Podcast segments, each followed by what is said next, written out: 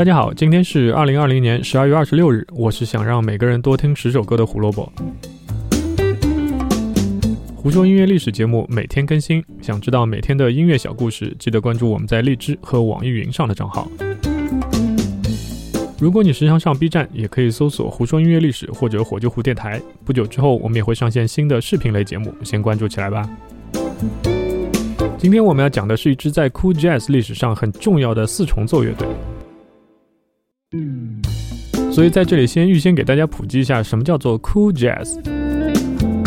一九四零年代开始，爵士乐从摇摆乐进入了 Bebop 时代。我们听到过很多传奇的名字，比如说像 Miles Davis 或者是 Bill Evans 等等，那都是那个时代的顶尖的艺术家。但是 Bebop 相对复杂和技巧性的演出，也一定程度上阻碍了更多人理解和享受爵士乐。于是，一种相对更简单、更流行的爵士乐就应运而生了，那就是 Cool Jazz。一九六七年十二月二十六日，Cool Jazz 时代最受欢迎的作曲家之一的保罗·戴斯蒙德离开大卫·布鲁伯克四重奏，这标志着初代也是最经典的大卫·布鲁伯克四重奏正式解散。大卫·布鲁伯克和保罗·戴斯蒙德这两个人相识是在美军的军营里面。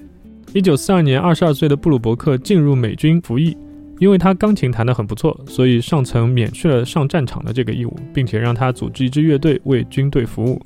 两年后，他在军营里遇见了同样在服役的保罗·戴斯蒙德。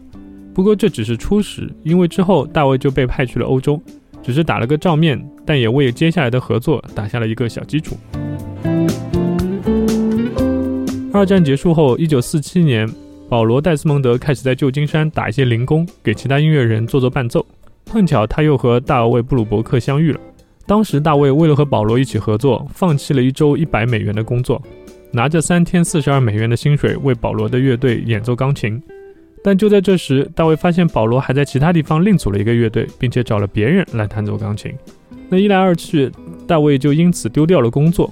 当时的大卫还有一整个家和两个孩子要养活，所以他恨透了保罗·戴斯蒙德这个人。大卫告诉自己的妻子：“我再也不想见到这个人了。”这么一闹，两个人确实也没有办法合作了。于是大家当然是各回各家，各找各妈。到了1950年，保罗在巡演的路上，在电台里听到了大卫新的三重奏乐队的作品。保罗就像收到了上帝的召唤一样，为这个作品着了魔。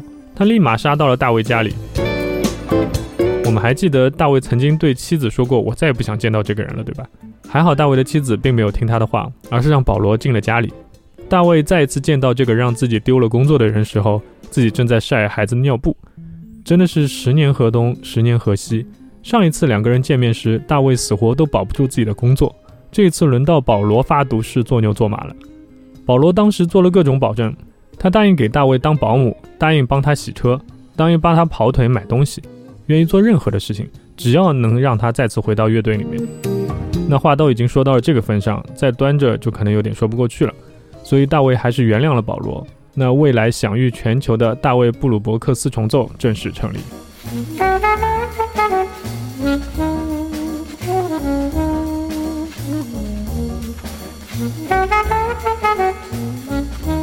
四重奏一起步就很受欢迎，在大学校园里面经常会看到他们的演出。